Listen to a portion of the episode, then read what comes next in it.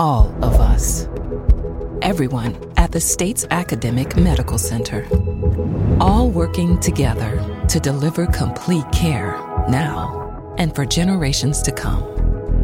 All over the state, including hospital and clinic locations from the Delta to the Gulf Coast. All for one reason you, the University of Mississippi Medical Center. All for your health. This is an MPB Think Radio podcast. To hear previous shows, visit MPBOnline.org or download the MPB Public Radio app to listen on your iPhone or Android phone on demand. Support for NPR comes from the NPR Wine Club, offering wines from around the world with stories behind each one and bottles inspired by favorite NPR shows. Available to adults 21 years or older. Learn more at nprwineclub.org and the Corporation for Public Broadcasting. You're listening to Southern Remedy with Dr. Rick DeShazo on MPB Think Radio. We're glad to take your calls at 1 877 MPB Ring. That's 1 877 672 7464. You can always email your comments and questions to Southern Remedy at MPBOnline.org. This is MPB Think Radio, Mississippi Public Broadcasting. Hello and welcome to Southern Remedy, the original one. That means uh, I'm the oldest host, I guess. But uh, we're glad to have you here with us today. I'm Dr. Rick DeShazo, professor of medicine and pediatrics at University of Mississippi Medical Center, and this is a program uh, to answer whatever questions you have about medical issues as best we're able.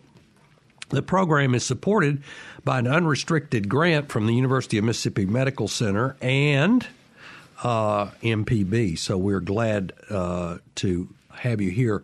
Let's kick off the show, uh, and all our lines are open 1 672 7464. Any question you have on medical issues, or you can send us an email at southernremedy at mpbonline.org. Let's go to Beaumont and Sue. Hey, Sue.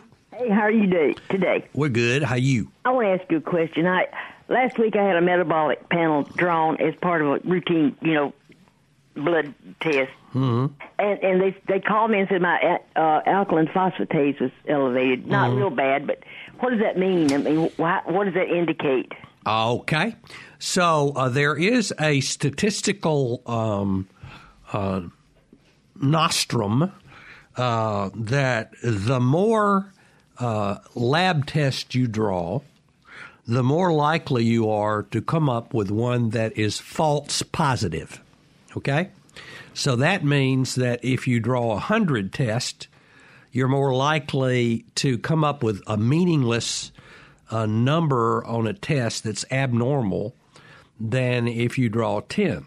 So we are trying to grow, draw fewer and fewer screening laboratory tests uh, if there's not a good reason to do so. Now, I, as a rheumatologist, I use a lot of biologics, and uh, in that case, we have to draw blood tests because biologics can goof up just about any system you have. So we check out your systems, and those those lab tests, metabolic profiles, you had um, uh, a limited one. There's a complete one that looks at everything. It looks at the liver, and there are th- uh, two liver tests, SGOT, and so forth, along with the alkaline phos, which I'm going to address your question about. There are kidney tests like the creatinine. Uh, there are uh, bl- uh, tests about your electrolytes, calcium and sodium and potassium and so forth. And all of these put together give us a good idea of whether or not your systems are operating uh, appropriately. Uh, so, in the process of most of the insurance companies will no longer um, uh, do these without a reason to do them. We used to, everybody that c- came in for their annual physical used to get a complete metabolic panel, a blood count, a urinalysis, and an electrocardiogram. Uh, and before that, they got a serum protein electrophoresis. Well, we came up with all kinds of chasing our tails, trying to find out why these laboratory tests were abnormal, and more often than not, they were false positive. Let's talk about specifically. That's why we're trying to limit these. So don't think that somebody's doing you favors ordering huge numbers of lab tests on you. That is not necessarily good medicine. So the the alkaline phosphatase is uh, a an enzyme that comes from either the liver or the bone, and um, uh, it is most commonly elevated when there is a problem uh, with the biliary tree, usually with gallbladder disease, uh, when you have um, some obstruction to your the way the gallbladder drains and functions. It's connected to the liver. Uh, it's all the same enzyme can be released with uh, bone problems, and we especially see this in osteoporosis. So, um, what we usually do with uh, uh, getting this abnormal test is not to try to figure out where it's coming from, but to repeat it and see if it normalizes. And many people, it comes back normal. That's the end of it. And those who um, have a high level that have not had a bone densitometry, uh, we get one. And if if it's real high, we get an ultrasound of the gallbladder just to make sure there's no obstruction. Those are the first steps. But that is, uh, I'll just tell you, that is one of the most frequently false positive tests we get in metabolic panels. So I would not despair. I would talk with my provider and ask that person who knows your whole medical history how to go forward. And I hope that helps, Sue. Thank you so much. Appreciate it. Good to, good to hear from you. You're listening to Southern Remedy on MPB Think Radio. I'm Dr. Rick, and we'll take your question on any medical issue, and we love to hear from you. It's just me. We don't have a special topic, although if you don't call in, I'll make one up because I have a lot to talk about, and you probably don't want to hear that. So give me a call at 1 877 672 7464 or send us an email at southernremedy at mpbonline.org. Let's go to Hernando in Virginia. Hey, Virginia. Good morning. Um, I had a question, and I don't know if I'm saying this correctly or not. Guillain-Barré. Yes, ma'am. You said it perfectly. Oh, good. Um, my husband, uh, a year ago, uh, had issues and everything, and it, it, it they thought it was Lyme disease, and then it kind of switched over and never got a real diagnosis of Guillain-Barré, but because he got better. Mm-hmm. But my question, and he fit every symptom of that. Mm-hmm. Um, is that something that stays in your system and like it could rear its head again at some other point or that is a good question so let me let me just see if i can tackle that for you by the way we have open lines at 1-877-672-7464 if you have a question guillain-barre is an, uh, an immune problem where you make antibodies against your own neurological tissues and they're primarily the tissues that are attacked by your own antibodies uh, are uh, in your spinal cord and the nerves connected to them. Uh, the, the symptoms are uh, what's called an ascending paralysis. That is, you get uh, weak, a lot of motor symptoms and some sensory symptoms, but primarily motor. You get r- weakness in your ankles, legs, thighs, and then it can go all the way up to your respiratory muscles, and you don't have muscle strength to breathe, and that's what we're worried about. Uh, this the most common uh, uh, cause of this is we don't know what the common uh, what what did it. It certainly is known to occur uh, after um, snake bites, to certain drugs, after some vaccines. All this is unusual. But most often it is probably triggered by a viral infection, which induces this antibody against your neurological system. Now, if the thing that causes it isn't around very long, the antibody that is made against your tissues is not reproduced. The half life of the antibody that causes this is about 21 days. So if someone had uh, Guillain-Barré, uh, it would probably go away in two months if the stimulus that's causing it uh, not still present. And and usually, uh, in most patients that have this, don't even know they have it. Uh, I actually had it after the swine flu vaccine when I was in the military, uh, which was embarrassing because I was the person responsible for giving it uh, myself. So I took the first dose and I got it. Uh, uh, everybody was afraid of getting it. And as you know, swine flu was one of the first uh, immunizations that uh, was associated with Guillain-Barré. If you have had, uh, and it's it's unpredictable as to how far it will go once you get it. So you could have just your lower extremity, it could progress higher, and so forth and so on. And that's why we usually put you in the hospital if it's progressing rapidly, because we want to make sure you don't have trouble with breathing. It sounds like your hubby had a mild case of this that's now resolved. Uh, many people have some uh, problems feeling in their feet or some uh, ambulatory uh, problems that usually get better after having this. Uh, but it does not tend to be recurrent, except in a very rare set of people who have some underlying autoimmune problem, which I'm sure they looked for and did not find. So I, I think you can relax and be very grateful. It's Thanksgiving time. I'm I'm glad that he is better and glad that he did not have a bad spell. Is that helpful?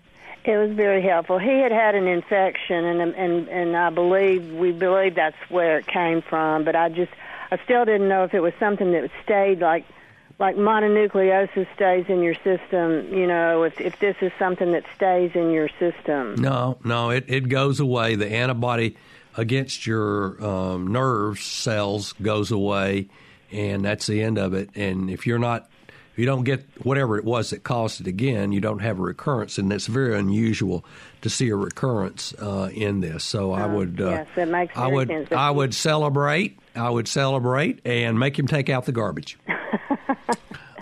He's pretty good at that. Thank Okay. you. Bye bye. Bye. Thanks for your question. Hey, we have some open lines, and we'd love to talk to you.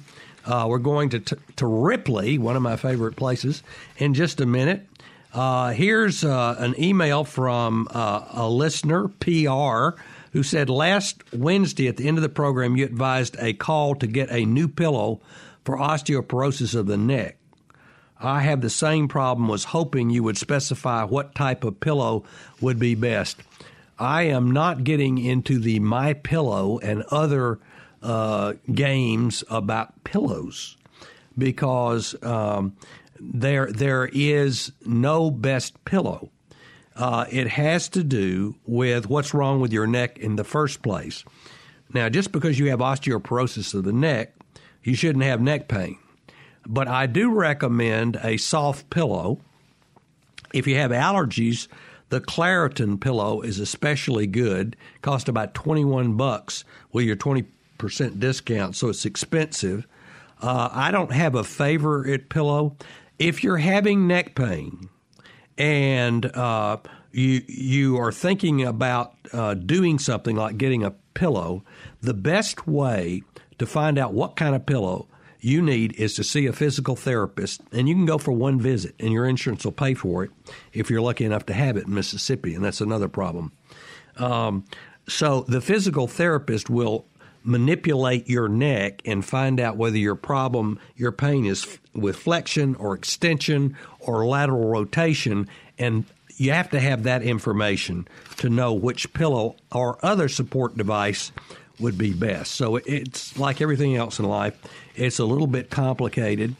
Uh, the problem is you can't go, you can't, it's not like buying a mattress. You can't go down and lay down on every one and see which one works. Uh, so, um, you know, you can't go buy every pillow because those doggone things are really expensive. Uh, so that that would be my advice. We have a lot of people with neck discomfort at night who use these C-shaped pillows you get at the airport uh, that are very very helpful. Um, and it supports your neck at night just with a regular pillow or no pillow. The problem is they make you sweat, so uh, they do help you, but most people can't tolerate them because they wake up sweating. So That's the best I can do on that one, but I appreciate hearing from you. And I'd love to hear from you if you give us a call at 1 672 7464 or send us an email. Let's go to Ripley and David. Hey, David. Good morning. Uh, I'm a little hoarse this morning, but that's not why I called. Oh, okay. I had a uh, bulging disc in my back about 15 years ago. A little time cleared up. About two years ago, same trouble again. Pain in the right leg. A little time, a little medicine, cleared up. Last winter, it hit me again, mm-hmm. but I had something additional. Uh, I might be completely pain free on a lot of days by the late afternoon. Mm-hmm. But about three or, or four o'clock in the morning, when I would need to get up to go to the bat to the uh, restroom, mm-hmm. just the least little movement that I would make in bed mm-hmm. or trying to get out of the bed and get to the bathroom, I had severe pain in my right leg, the, the lower part of my butt, and the upper part of my leg. Right. And I, and I wound up going uh, going going to the restroom there for uh, several weeks, and and when I would first get up in the morning in like a half squat, resting some of my my weight by putting my hands on my knees, and I it hurt so badly to stand up that I resorted to sitting down to, to go uh, potty. Yeah, to urinate. To urinate. All right. The, so uh, so so, do you want me to answer that? Uh, well, or is I, there more? I have an additional question. Okay, well, give it to me. So I need to tell you a little bit more. Went to the doctor uh, again, had an MRI. Uh, went to the doctor a second time, a second round of steroids, mm-hmm. physical therapy. Made one trip to a uh, physiatrist. Yep. Got no help whatsoever. Mm-hmm. I was looking at the newspaper. I saw a headline in a doctor's column about piriformis syndrome. Mm-hmm. That caught my attention because I had seen a, a piriformis stretch on the list of uh, stretches from my physical therapist. Yep. So I said, that sounds just like my problem. Right. So I got to poking on the internet, found a lot of information at HoustonMethodist.org, and Mhm. every detail of what I read fit my symptoms. So you did the I- exercise and it fixed it. And the when I started doing the piriformis stretch and the uh, hamstring stretch, Mhm. the improvement was immediate and dramatic. Now I was already very gradually getting a little bit better. Yeah. So let, let, let me let me let me try to let me try to clarify that. You gave a beautiful history, and um, and it's a very common one that I hear. Uh, and let me just make sure you understand the basics of this. And by the way, we have open lines at one eight seven seven six seven two seven four six four, and we're going to Meridian in just a minute. Um, the spinal cord, uh, the spi- spinal column, uh, of which there's a cervical or neck part, a thoracic or chest part, and a lumbar or uh, back part that is all con- sitting on top of uh, bones sitting on top of each other. Uh, looks like a chicken neck, um, with separated with little tiddlywinks that are called disc, and the disc are in there to keep the bones from rubbing on each other and uh, and what happens when bones rub on each other, you get osteoarthritis, and you make new bone that you don't really need, and that new bone can trap the nerves coming out of your spinal canal that run between those little uh, vertebra, and uh, if they are trapped either by a disc, which is in on the spine itself, or extra bone so called bone spur uh, that has uh, developed uh, on the side of the spine, you will get sciatica, which is what you described. You had recurrent sciatica, which was back pain, low back pain usually, with pain radiating down your buttocks and the and your thigh. So this is characteristic sciatica. It's very very common. It is usually uh, if it is not associated with significant neurological problems like loss of bladder or bowel control, weakness in the legs, uh, etc., uh, we uh, usually do not even image it because it usually goes away within six weeks. When it's recurrent, uh, we do go ahead and image it. uh, just to make sure we're not missing a cancer or something else. And then we go back to doing the same uh, thing, which is called um, uh, basically, you know, symptomatic relief.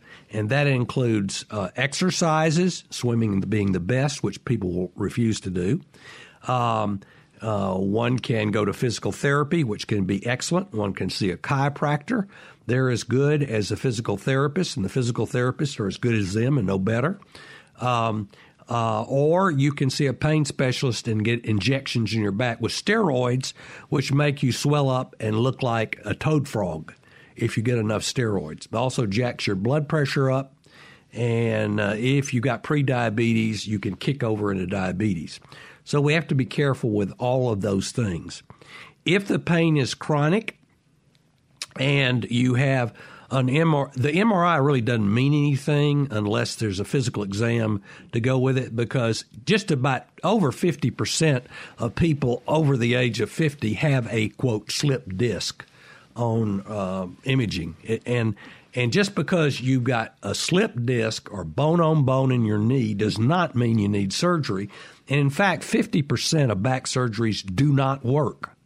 So we are very, very uh, conservative about uh, recommending back surgery for people with back pain. We try to treat with non opioid analgesics like non steroidals, uh, like naproxen or Tylenol, uh, sometimes some muscle relaxants, but physical therapy uh, uh, is is a, a major component of that. So far as your scenario is concerned, the most important thing you can do is to keep your back, uh, your the muscles in your back, uh, strong. And there's there's a set of muscles in the front of your back and on the side of your back that run up and down that keep your spine from wiggling when you squat or stand up or you know kick your legs up or whatever else you do. And if those are weak because you haven't been exercising or doing your physical therapy because it hurts, then that predisposes you to recurrent problems. And uh, so the most important thing you can do is is not go to the physical therapist three times and never go back, uh, and never do your exercises. That will is a guarantee you'll get symptoms again. And of course, avoid lifting uh, uh, things in an inappropriate manner. Lifting is the most common trigger of this, and people uh, forget they have to squat uh, before they lift something up rather than bending over and and lifting it up. So you've got recurrent sciatica, and uh, the there it is possible to operate on that, but the operative effects uh, are about a fifty percent go. And the best thing that you can do is to get in a regular physical therapy program. Try to get uh, to see your physical therapist in person as much as your insurance will allow, uh, where you can get the right back strengthening exercises and you can be checked by that physical therapist or a trainer. Many people are using trainers now that uh, have some training in this area to make sure you continue to do your exercises well. The best thing you could do would be warm water pool exercise, and uh, that's the best tightening thing, but other things are good too. Is that helpful? Uh, yes, it is. Could I mention one more thing? Sure. Uh, uh, when I did have the MRI, in my particular case, you know, when they looked at the results of it, mm-hmm. they, you know, my my general practitioner, the physiatrist, they all said that that still did not explain the problems that I was having, mm-hmm. and uh, and that's but, why you looked at the piriformis. But the thing. things that I read about the piriformis mm-hmm. muscle did. And my follow up question is Well let me let me let me address that before you, you got you're going to the third question and that that's the last one we'll have time for cuz I've got someone waiting but and by the way if you want to get on the show, it's a good time to do that. We're 1 672 7464. Let me address the piriformis deal before I uh, take your last question. Uh, there is a lot of controversy uh, as to whether the piriformis syndrome actually exists. And uh, I'm not convinced myself.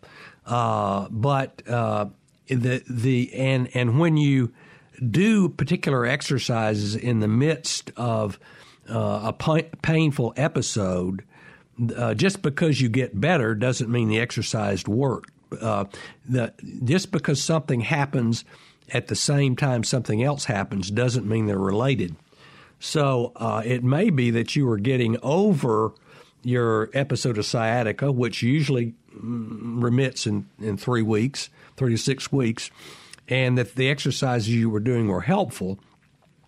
Uh, if if your doctor is a big fan of piriformis uh, syndrome, that's great because the exercises are very helpful uh, for what you got anyway. All right, that's the piriformis. What's your what's your other question? Okay. Well, my follow up was I, I didn't hear anything about piriformis from any of those doctors, but mm-hmm. I noticed that newspaper article. I got to poking around on the web. Mm-hmm. So, in my case, or, or your general thoughts on self on uh, newspaper, internet self diagnosis, mm-hmm. and self treatment. I was afraid you would start yelling into the microphone. no, I, didn't. No, no, uh, uh, uh, yeah. The the we have a lot of people who get into uh, self treatment that end up missing cancers and all kinds of other things. And I I I do recommend people not Google. Uh, the complaint, but but go to a legitimate website like the Mayo Clinic website uh, or some of the University Medical Center uh, helplines, or to uptodate.com. Uh, they have a, a um, an option for the public. This is the one that we doctors use to keep up with everything new and wonderful.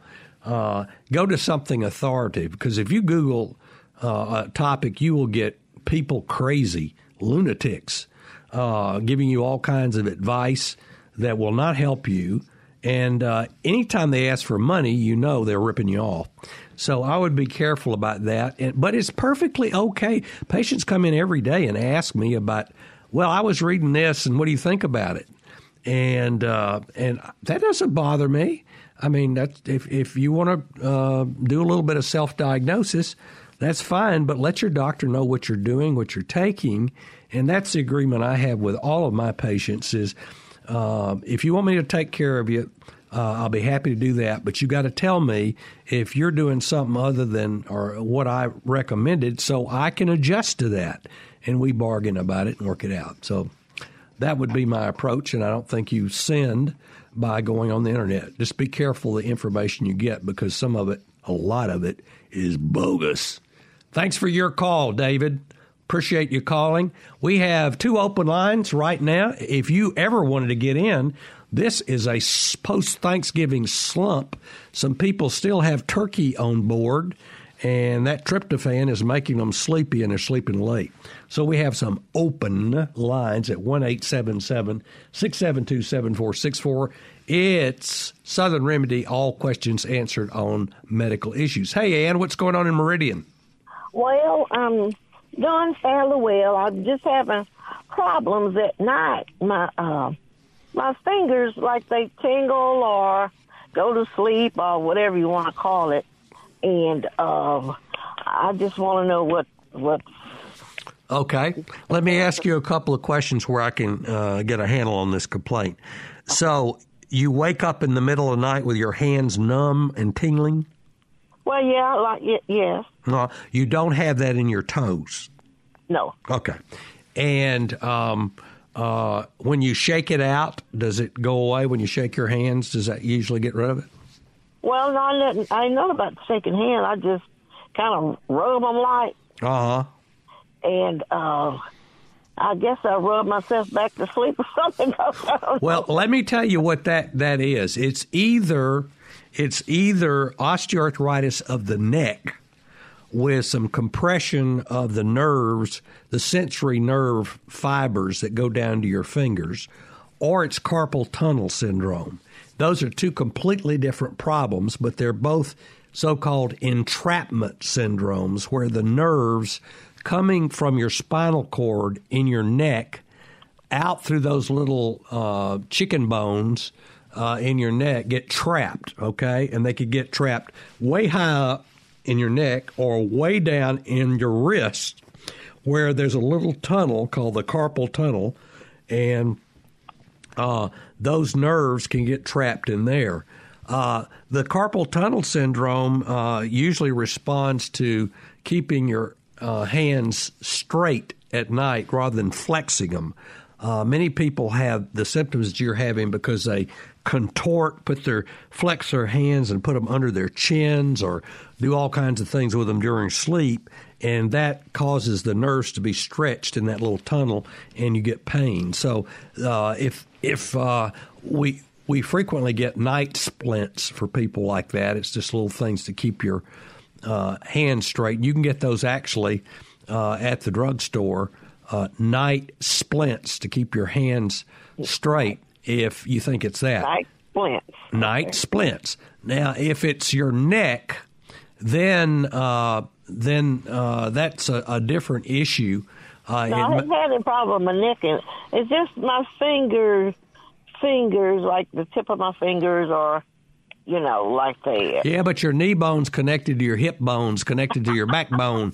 So, so it could be your neck. And um, so, here's what I would recommend: try the night splints. If that doesn't work, go see a physical therapist or your primary care doctor or nurse practitioner, whoever.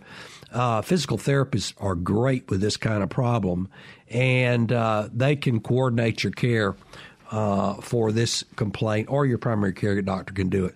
But I, I bet you it's carpal tunnel, and uh, sure, sort of what it sounds like. At least you know the two things that are more most likely. Is that helpful? Yes, it is. Now, the second question I have is, my feet uh, swell. Yeah. And uh, and I said, I've been trying to watch the sodium intake. I, I read the back of the labels of everything, and yeah. Uh, so uh, you mean they swell where when you put your finger down there, you get a pit?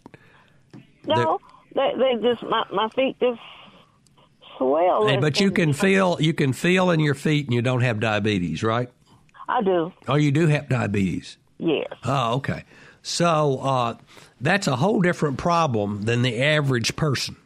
Uh, if you have diabetes and your feet swell because your veins don't work right, you know, everything goes south as we get older.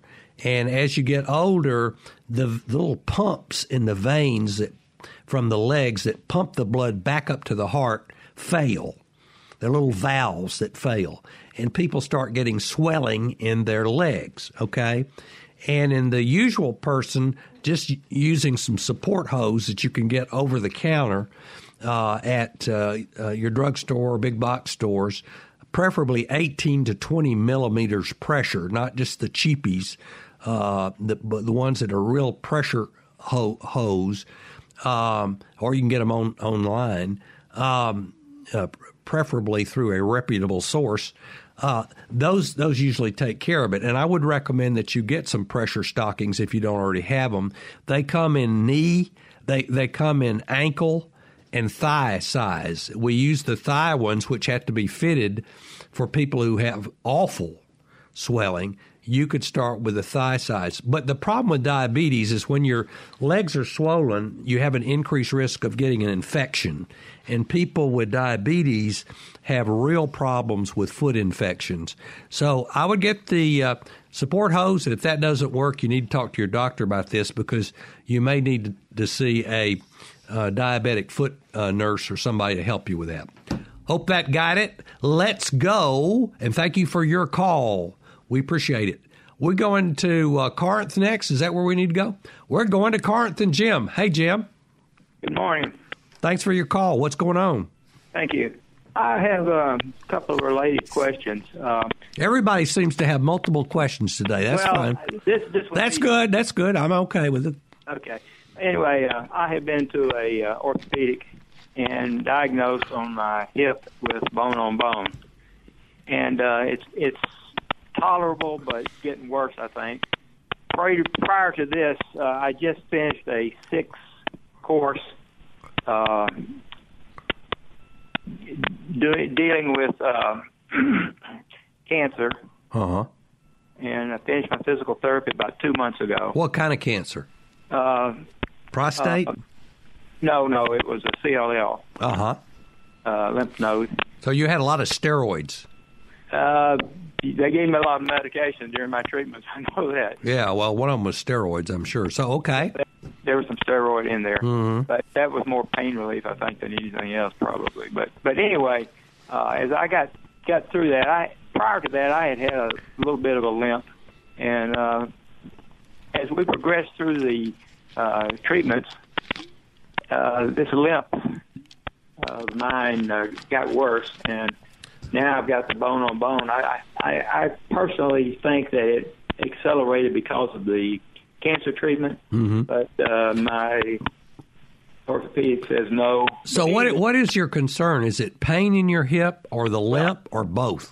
Well, my my my my question really is: Is there any treatment other than joint replacement, like any kind of injection of fluid or anything? For hip pain or hip weakness or what part? What hip for problem? bone, for the bone on bone. Bone on bone is is meaningless.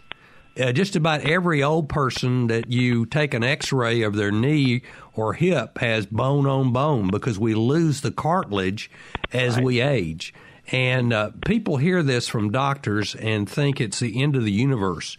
Half the, I'm a rheumatologist. Half the people I see uh, ha- have been told they needed this or that replaced, and uh, and we don't do that because there are major complications of surgery if and major indications for having the surgery, and orthopedists uh, are supposed to uh, uh, hesitate uh, with joint replacement and use it only under certain circumstances. Uh, that is intractable pain, uh, loss of function are the two major uh, causes. And certainly in someone who has had chemotherapy, you want to have as little done to you surgically as possible because uh, you're at risk for complications. So I would forget what the x ray or the MRI showed. I would go with what are your symptoms. And if you're having pain uh, or limping, you need to see a physical therapist and have your legs measured because the most common cause in seniors of limping is that there's a leg length disparity. For whatever reason, your legs are half or an inch off between the two of them, and all they have to do is put an orthotic in or put a lift on your shoe, and the limp problem goes away. So I would see uh, uh, get your uh, orthopedist or your primary care doctor to refer you to a physical therapist for an evaluation of your limp or whatever else is going on with your hip. And uh, injections, you may have already had this because we usually don't do the injections until after you've had the the physical therapy. Did you have physical therapy? I, I did for a while, but uh, it it got so painful that I quit it. Ah, that's a mistake.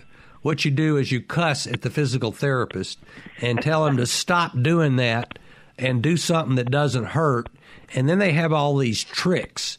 They they have heat, diathermy, and all this other stuff that they can do. Or they'll call your orthopedist or whoever and say you need to give him something before his physical therapy that will let me do the physical therapy so I can get this fixed. So that's where you went off track. You need to go back to the physical therapist, make sure it's a good one, make sure it's one you can talk to that will communicate with you and discuss your problem. And uh, most of the physical therapy operations, there's five or six physical therapists. If the one you get won't talk to you and make sense, ask for another one. Uh, you're paying for it anyway. So find the right one, and I guarantee you those people are good. You know that it is, it is as difficult to get into physical therapy school as it is to get into medical school. These people are really smart, and uh, they know a lot of stuff, and they're terribly underutilized. So go for that, okay? I'm I'm well aware of that. I have a grandson that's going to graduate next year in in uh, physical therapy. You should be proud of him. Uh, well, I will be. He must be well. Just to get get in, you ought to be proud of him. Well, So- he's doing very well, and uh, he'll he'll do very well. But All anyway, right. thank you very much for your information. And if you want more, just send me an email. I got a whole bunch of other stuff I can send you, or call us back. And I'm glad you called, Jim. Thank you. Thank you. Bye bye. Let's go to uh, Gautier and Karen. Hey, Karen. Karen, you still there? Yes, How many questions do you have to ask? just one. Oh, all right. Well, we got uh, uh, Helen waiting, and we got an open line at one eight seven seven six seven two seven four six four. I'm just joking. I don't mind. You can ask a No hundred questions. what, what's going on? Is there anything that can be done for alcohol-induced dementia? No, if that's what it is. Um, alcohol, uh, there is a reversible form of dementia that's associated with B12 deficiency, at least partially uh, reversible uh, from alcohol. And so, one of the first things that we do when someone who is an alcoholic uh, has uh, mental issues, uh, cognitive issues, thinking issues, memory issues, is to get a B12 level uh, and a folic acid level because we we can treat that one. But the alcohol brain toxicity form of dementia, there's not much we can do for. You know, we can't really do much for any form of dementia. Uh, we we we give these pills. Uh, there's two of them that we use together, and uh, in occasionally they seem to make a difference. But in large studies, the difference they make is hardly anything. So um, this is this is my mother. I, you've heard probably heard me say this on the program. My mother had dementia. She had a mixed dementia, which was both vascular and Alzheimer's. Alzheimer's is associated with the deposition of an abnormal uh, protein in the brain, and vascular dementia My is grandmother passed from Alzheimer's, so I'm sorry. got, you Yeah. know, my my four children have all sorts of it to look forward to. Yeah, I know, I know, but you know, you have to look on the bright side. Uh, so, and then the vascular dementia is caused primarily in people who have chronic high blood pressure and don't have it treated. Uh, my mother uh, was uh, a medical person, so as most medical people are, she didn't do what was right to take care of her own health. So she didn't get have her blood pressure well controlled, and and that added up.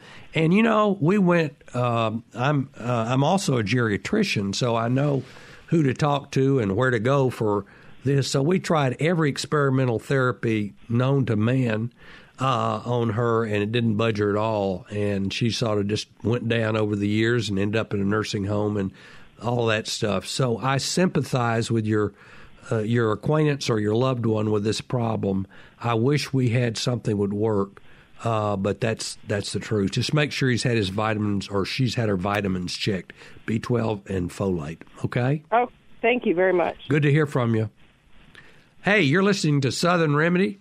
I'm Dr. Rick here with Jay White, our producer, and we're trying to answer all your questions at 1 877 672 7464 or your emails. I'm fixing to go to Jackson and Port Gibson. Here's an email uh, from SM. Uh, we have a family member who has recurrent kidney stones. The last one tested showed a calc- it was calcium apatite and calcium dihydrate. Other than drinking lots of water, what else can she do? She's obese, probably needs to lose 50 to 75 pounds. Please send your eating plan. I can't find it on the webs. That may just be me. We'll do that. Uh, also, I have a really elevated B12 level.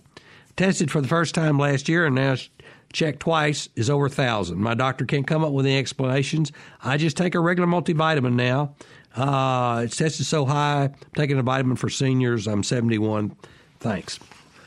Uh, well, Sarah, you got two questions there. Number one is uh, the family member with uh, ki- kidney stones.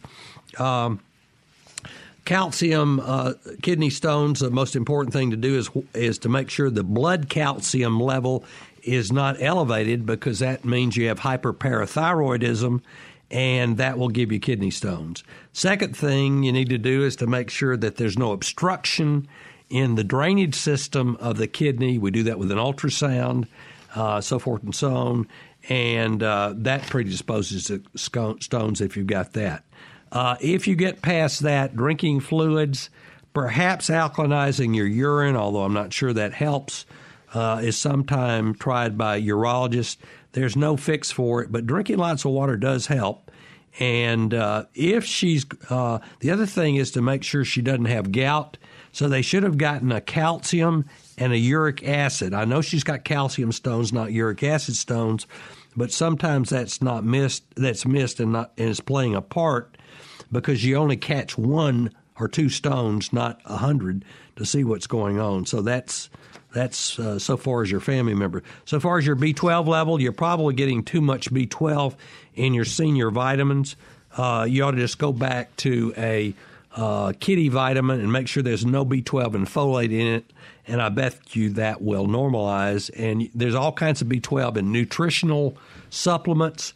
So if you're taking a, for instance, a uh, one of these uh, speed up drinks, there's B12 and stuff in there. You can get it from these energy drinks. I call them speed up. That's some somewhat antique, isn't it? Uh, uh, these energy drinks and so forth. So you're probably getting it from somewhere. Uh, there are some rare conditions associated with this. If your blood count's normal, I wouldn't worry about it. I hope that helps. Let's go to where, Jay? Where are you going? Jackson! Hey, Helen, what's going on in Jackson? I live here and don't know what's going on. Just waiting on the rain. Oh, well, uh, you know, I, I realized that uh, that wasn't until yesterday when I heard the weather that I realized we're in a drought. Yeah, Yeah. it's bad. Like everything's limping, all the azaleas and everything. But anyway, um, I have kind of a two part, three part. I'm ask it quickly. Um, I'm asking for my husband. He doesn't know I'm asking. He had half his thyroid removed. Gosh, it's been about four years ago now, and um, because he had a little cyst, and I think he needs to go see an endocrinologist along with his regular physician now. Also, his he had to start testing his blood sugar started getting elevated soon after that, so he tests his blood sugar all the time. So one is should he see an endocrinologist along with his regular physician? Can thyroid affect blood sugar? And then the third question is for me. I take a baby aspirin every day just because I've been told you need to do that, but can it affect your vitamins being absorbed? I had read an article that said that it could affect Mm-hmm. your vitamin absorption. So, the are my answer to your questions are yes, yes, and no. Okay. okay. So far as the uh, uh, endocrinologist, if if you're the least bit wanting to know more about your, your problem or want to get a second opinion, it is appropriate to see a subspecialist. Uh, most internists are very, very good at uh, the problems you're talking about.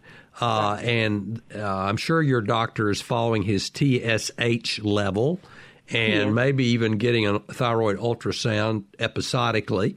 And that's the only thing that needed to be done there. So far as his blood sugar is concerned, uh, we know what to do about that. Is he overweight?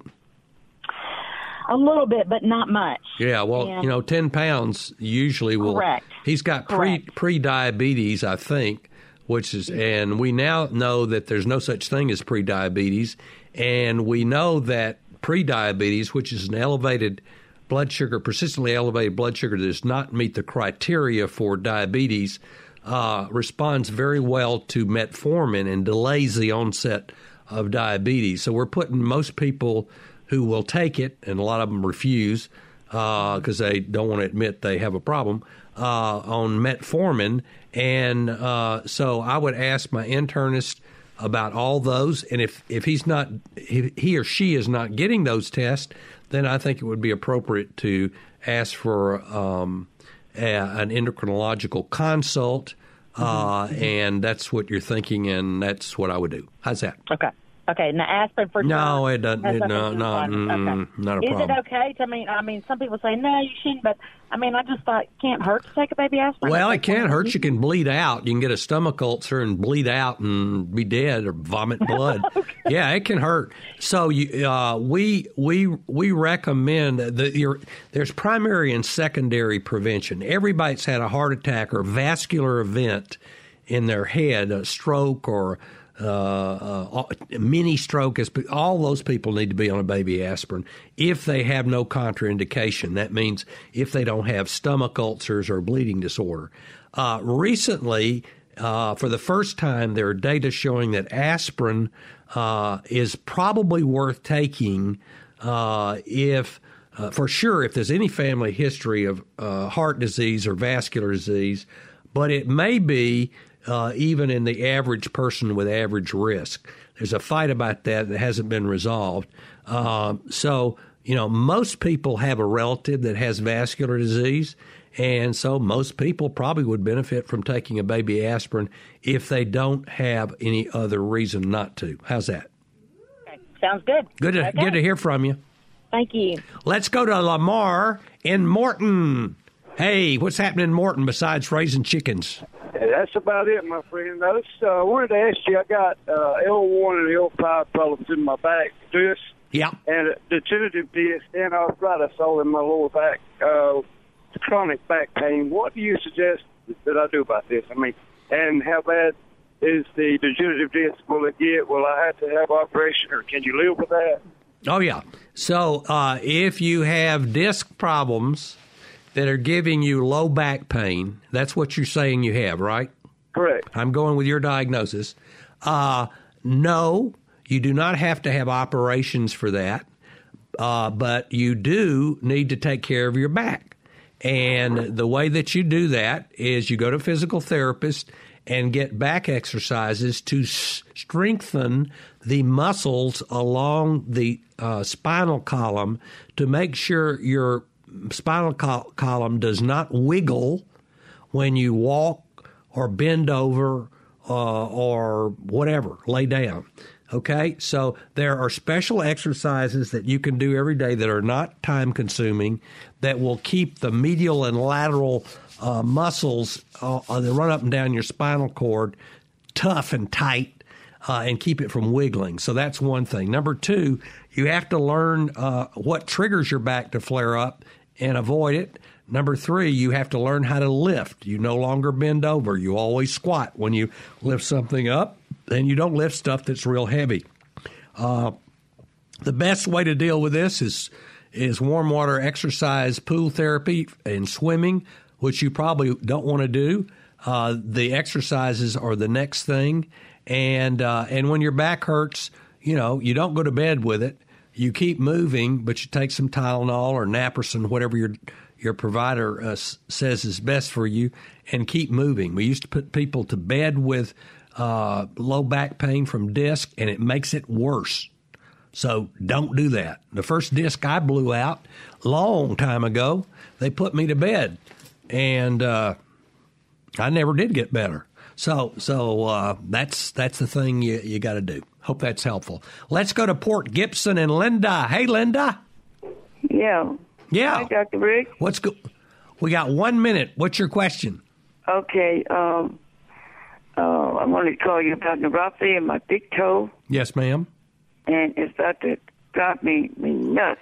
Okay, so uh, a painful big toe, the first thing we want to exclude is gout. And you have to have a blood test called a uric acid to exclude that. If that is negative, then you need an x ray of your toe to find out if you have osteoarthritis or a Morton's neuroma uh, that can be surgically fixed. So uh, that's that's the workup for that, and I'm sorry you're ha- having it. The other thing is you also a physical therapist is a great person for this because you may have metatarsalgia uh, that can be fixed with an insert. I hope that helps. And Linda, I'm sorry I had to cut you off. You send me an email at southernremedy@mpbonline.org. I'll send you a toe uh, pain info. All right. Uh, we've had a good time visiting with you today. We've gotten a lot of calls, and and we thank you for those. Other people listen from your, uh, learn from your call, so you're doing a, service to call us, and we appreciate your doing that. We'll be back same time, same place next week with the original Southern Remedy.